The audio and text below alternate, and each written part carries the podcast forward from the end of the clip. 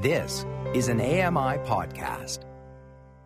Hey, it's me, Lawrence Gunther, host of Outdoors with Lawrence Gunther, heard on AMI Audio.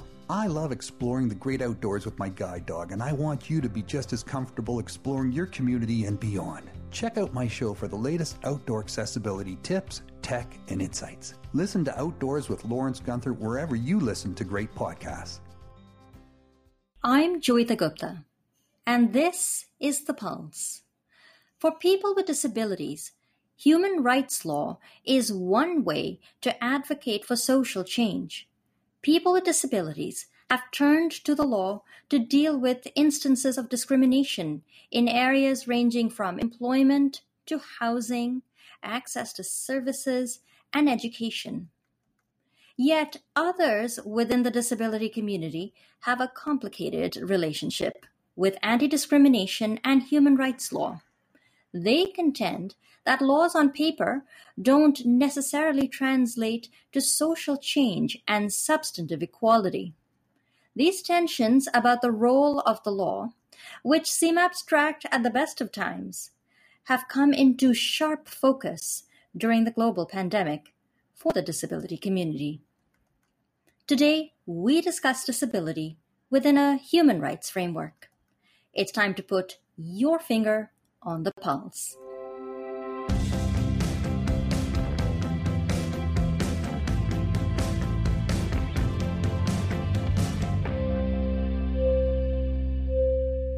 Hello and welcome to The Pulse on AMI Audio. My name is Joeita Gupta and I'm the host of the program. It's really great to be with you today and I hope that everyone is staying safe, that you're looking after yourselves. I know that COVID 19 seems to be dragging on and on and on. And with winter around the corner, it can be a difficult time with a lot of changes afoot for many of us across the country but it's a good time to remember to stick together and a really good time to think about some of the ways in which we can build resilience and stay connected with one another at this difficult and unprecedented time. I've really wanted to tackle disability and human rights law for quite some time on the program because there are many ways to think about disability. There's the social model of disability. We've done a lot of disability and arts. We've talked about disability representation. But there's a lot to be said for the, the the influence of the law in all of our lives. If you remember my conversation with Donna Jodhan that aired a few weeks ago, and her landmark legal case talking about accessibility for uh, people with disabilities and ensuring that federal websites were fully accessible. It's just one of many examples where people with disabilities have turned to the law, and one of the ways in which we we try as people with disabilities to to ensure an equal playing field. So I'm very pleased to welcome to the program today the Chief Commissioner for the Ontario Human Rights Commission, Ena Chadha. Ena Chadha, welcome to the Pulse. It's really great to have you on the program. I actually wanted to speak to you for quite some time now. Thank you for having me, and thank you for your interest in the Ontario Rights Commission and our work. I noticed you uh, just started in your role a few months ago, July, August of this year. It's a hard time to start a new job, um, especially in the middle of a pandemic. Did the pandemic make it challenging for you to take on a new role or to manage the transition? Well, I think it's probably the same type of challenges that everyone else is experiencing, which is fatigue uh, with, in Zoom meetings. And I think what was different for me is getting to know new people and building trusting working relationships through screens and digital uh, environments. But mm-hmm. I'm very excited in this job, and what I can tell you is the Ontario Human Rights Commission has taken on uh, work uh, through the pandemic just as if and if not stronger than before. And mm-hmm. the Commission's human rights work has pivoted to frame the pandemic crisis as a human rights issue. And we're going to talk about that. It is not something that we will not be talking about today. But uh, one of the things that uh, a lot of people don't realize if they're not sort of plugged into uh, what's going on at the Commission is that the Human Rights Commission in Ontario is part of a bigger system. There's the Human Rights Tribunal, there's the Human Rights Legal Support Center, and I think a lot of people don't quite understand the differences. So, can you tell us in a nutshell what the Human Rights Commission in Ontario does and how it works in concert with all of these other pieces? That's an excellent question. I'm so glad you're giving me the opportunity to explain the province's human rights system. Because we we have a uh, system that should be considered you know, sort of the, the star amongst the constellation of human rights systems out there.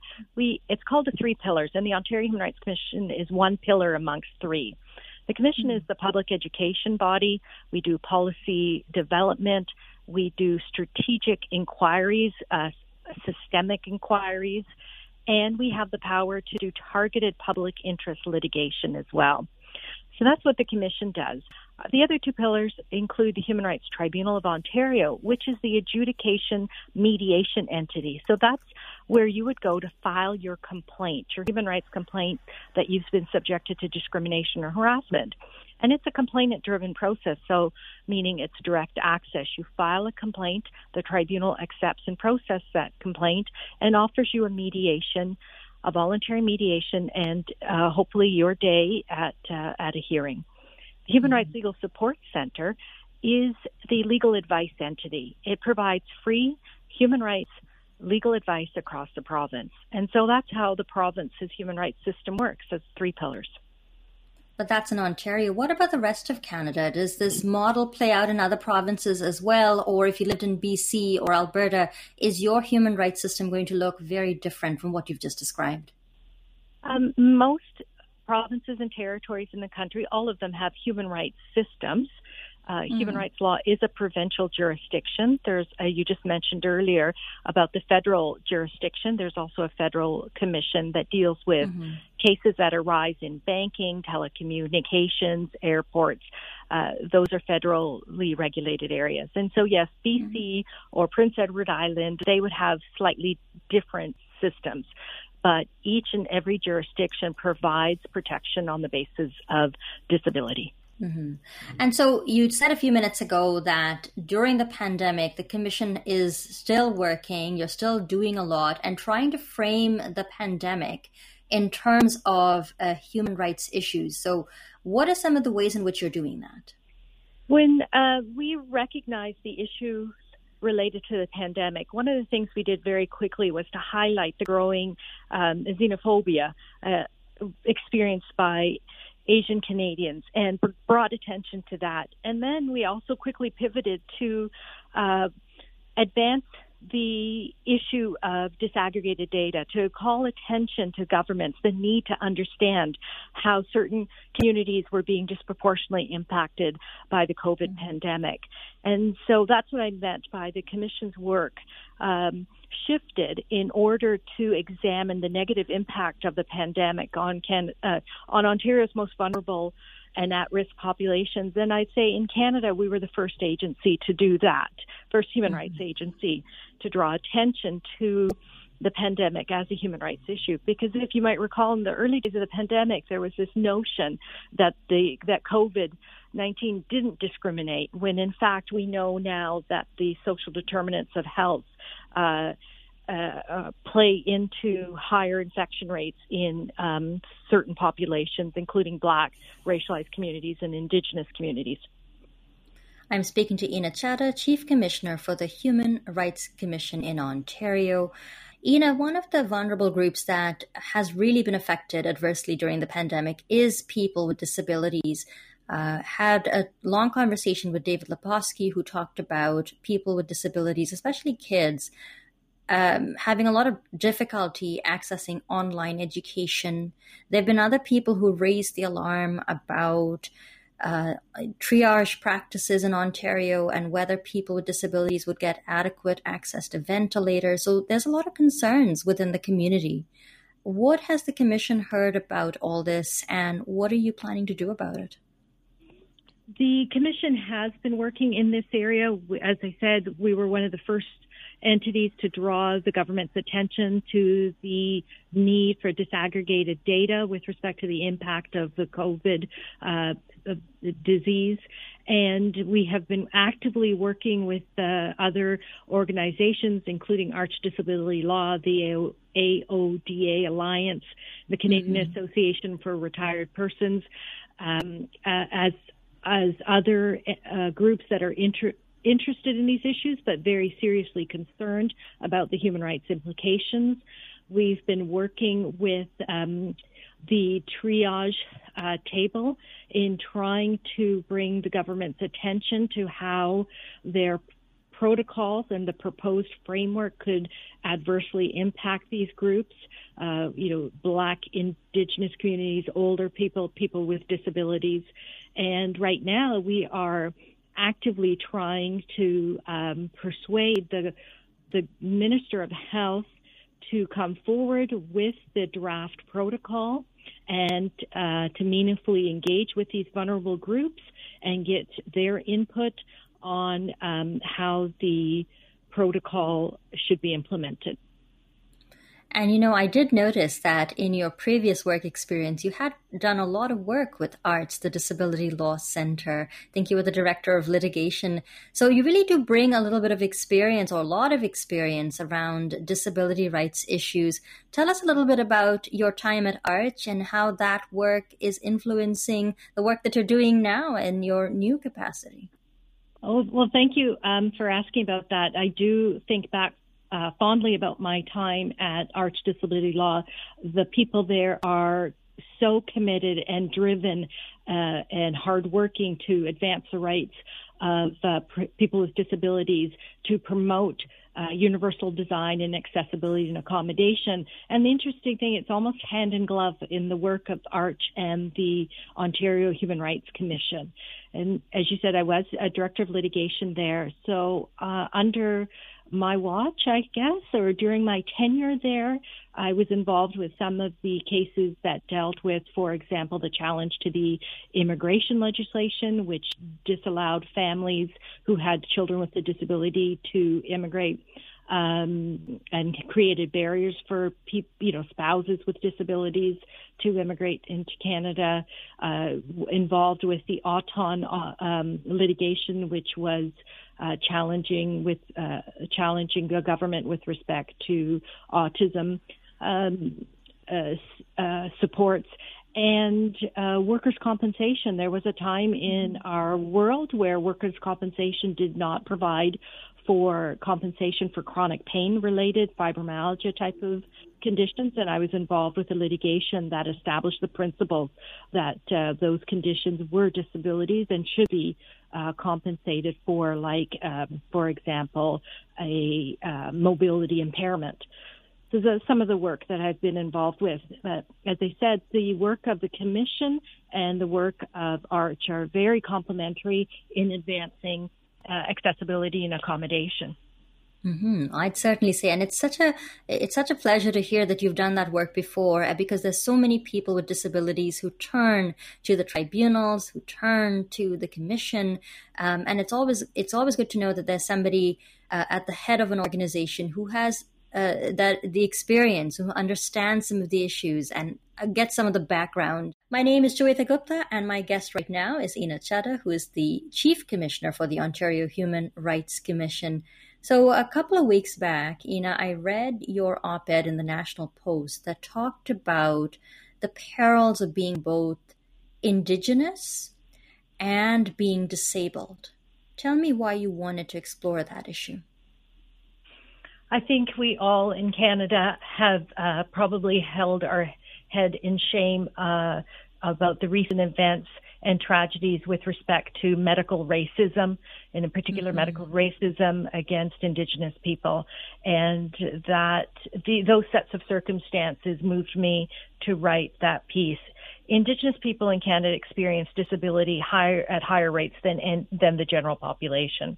In fact, I think the data indicates that Indigenous people experience disability rates at double the national average. So the um, concerns, if you think about it, how compounded and exacerbated that becomes with Indigenous people who are in remote or rural areas, and the isolation and the restricted mobility to get to urban centers to receive care. And then when they reach um, they actually reach those services. We know that the historical injustice of colonialism and the social stigmas, um, the prevailing pernicious stereotypes of addiction and intoxication, those are always the first lens as we hear from our indigenous community members, they tell us that that's how they're viewed. And those create uh, very um, significant uh, impediments to them receiving healthcare services. And so that it was it was that context that made me write mm-hmm. that piece. We at the Ontario Rights Commission have litigation currently that deal with this exact issue of systemic racism in services and in particularly health accessing essential services like healthcare. You know, I was thinking about Joyce Echaquan, uh, whose tragic death in a Quebec hospital made national headlines. And I think that's what you were thinking about as well when you said, you know, we are all kind of hanging our heads in shame. Uh, one of the things I was struck by is as much as the conversation, importantly, talked about uh, colonialism and racism, there weren't actually a lot of people who were talking about what happened to Joyce Echaquan and looking at that through the lens of disability. And I feel like that happens a lot, even though it was her health condition or her disability that brought her to the hospital. It doesn't really get framed that way. Do you ever worry about the absence of disability from public discourse? I mean, they're talking about having a, a public inquiry. If you don't include disability in the equation, do we leave out um, the full picture? Absolutely, and that's what I was hoping to highlight in my piece. And in addition to disability, gender, it was the combination of all of those factors that coalesced to create such a terrible set of circumstances. And if you uh, unpack the uh, slurs and insults that she was subjected to, as my piece points out, they could only be um, levied against an Indigenous woman. They attacked her for her uh, gender, for the fact that she was a mother, and they atta- and and they uh, slurred her intelligence. And it was a combination of all those stereotypes. All of those stereotypes came together in such an abusive way. And I did note in the media coverage that the absence of disability um, and the failure to get at that component of the fact that she was there in the hospital setting, but being subject to stereotypes because of her indigeneity, her um, health, uh, even suggestions about her mental competence uh, and her sex and her sex gender. All of that came together to create these awful, awful things that she experienced on her deathbed. I'm a little remiss to ask my next question to the Commissioner of the Ontario Human Rights Commission, but on the other hand, I feel like you are perhaps the best person to ask this particular question. I do a lot of women's studies and I take a lot of gender studies classes, and there's a lot of talk about intersectionality and the importance mm-hmm. of recognizing uh, the compound effects of multiple forms of oppression. When you mm-hmm. think about the way the human rights system is set up, though, I get the impression that each of the protected grounds, it's almost like it operates in a silo. So, how does one reconcile those two ways of thinking about discrimination? Again, that was, I think, at the heart of my piece that I was urging uh, people out there to understand that we have to stop compartmentalizing. The Ontario Human Rights Commission has a piece. You can read it on the uh, website uh, with respect to intersectionality. And so we need to move our human rights lens. We need to move our human rights discourse to a place that we stop looking at people uh, based on individual characteristics, but to look at the multifaceted nature of who we are. And in particular, in this situation, I'd urge you to look at the fact that the inhumane treatments that people with disabilities have experienced over decades, some of that is mirrored in the inhumane treatment of our indigenous peoples. For example, we know women with disabilities are uh, were historically sterilized at rates of you, you know they and they, and people with disabilities were experimented on. And those exact same experiences um, were experienced by our indigenous communities as well in Canada I'm speaking to Ena Chadha, who is the Chief Commissioner for the Ontario Human Rights Commission. I was telling you before we started to tape the interview uh, that I was talking to your predecessor, Renu Mandhane, about the Right to Read campaign. I, am not just talking to her, but I actually interviewed her on this program. Must have been well before the pandemic and the lockdown set in, so it's quite a while back that we did that show. Can you just remind us about what the Right to Read campaign is? What were you trying to find out? The Right to Read campaign was launched in October 2019 by the Ontario Rights Commission, and it was, it is an inquiry.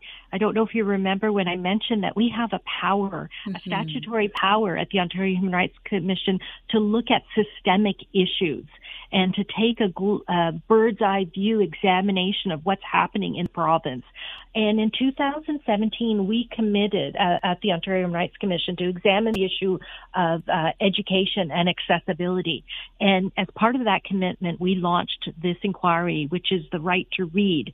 And it looks at whether public education entities are using scientific evidence-based approaches to help students with reading disabilities because we know that the ability to read is a fundamental skill that all children need in order to navigate through life. And what we understand through our inquiry is that there are segments of uh, students that in every classroom who are failing to read and who are being left behind because of unacceptable or inadequate ways of of teaching and um, the absence of system-wide supports for students to read. Mm-hmm. And it's been a little over a year now since you launched the inquiry. We've also had the pandemic in the middle of all of this. Uh, where are things at now? Well, um, the commission had selected eight school boards to focus on to assess their compliance with the obligation to provide equal treatment to students with reading disabilities. And we had convened public hearings before the uh, pandemic. We were able to meet with community in Brampton, London, Thunder Bay, and Ottawa. We also held Indigenous engagements in London, uh, as well as Thunder Bay and Kenora. But unfortunately, the pa- pandemic did hit and we weren't able to um, meet in certain other communities. But I think with the, what we did have uh, in our in-person public hearings, uh, we also made up with through surveys and contact uh, uh, emails and telephone calls. And I can tell you, the community is very engaged on this issue, very concerned that we ensure that our children with disabilities are able to learn how to read. And I think we received over a thousand sets of communication, mm-hmm. telephone calls and emails and submissions on this issue and heard from, tw- I think at least 20 organizations filed written submissions. The inquiry is now at the point of collecting all of this data and documents and assessing the information. We have two experts retained who are, who are helping us understand best practices and the science behind um, uh, reading. And hopefully in the spring, we will release a comprehensive report which will make recommendations and findings that I hope not just helping families and students with reading disabilities, but I hope the fundamental lessons that come out of this comprehensive inquiry will help all students with disabilities obtain the services and accessibility they need in their education to, to be able to succeed. Um, I am looking forward to your report, and I am I can just about guarantee that you will be back here sharing your findings with us. We've just got a few minutes left, and you know we spent so much time today talking about your role and talking about the work of the commission. I just want to talk to you um, as a person and get a sense of what is it that inspired you and dedicated you to a life of, of working in the field of human rights. What is it about the work that moves you? Oh, so kind of you to be interested in me personally. I am a racialized woman myself. I still live in my hometown of Brampton, which, if for your listeners or um, audience should know, is a highly racialized, uh, pop- diverse I think it's the the power the powerhouse of diversity, in fact. and so I come with a lifetime of uh, knowledge, both professionally and personally, with re- regarding inequality and racism. And I often tell the story that my kitchen table at at uh, home, listening to my father uh, talk about their, my father, my parents talk about their experiences as immigrants from India. I was born in India, about colonialism in India under the British rule. And my father frequently reflected on how the horrendous conditions our First Nations people live here in Canada is no different, or if not worse, than the conditions of colonial India.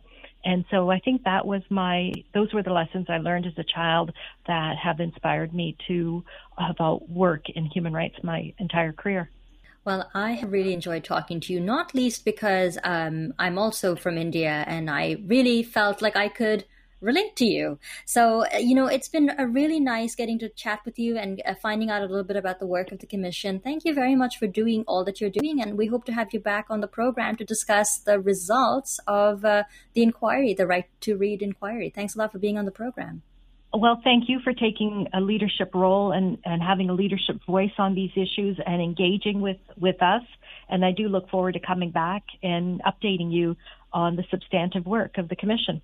That was Ena Chadha, who is the Chief Commissioner for the Ontario Human Rights Commission. You can catch our conversation on any podcast platform if you missed any of it. You can also head on over to ami.ca forward slash on the pulse, where I will have a few more things to say.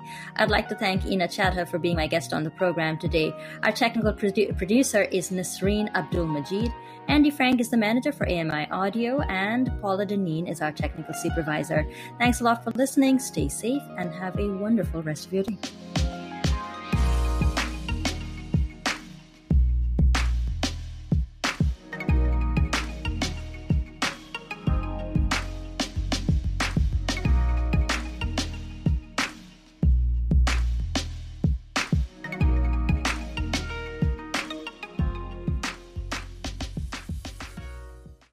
This was an AMI podcast. For more accessible media, visit ami.ca. The Walrus is Canada's conversation, and you're invited to take part. Download AMI's Voices of the Walrus, where professional narrators read selected articles from the magazine. Available wherever you download your AMI podcasts.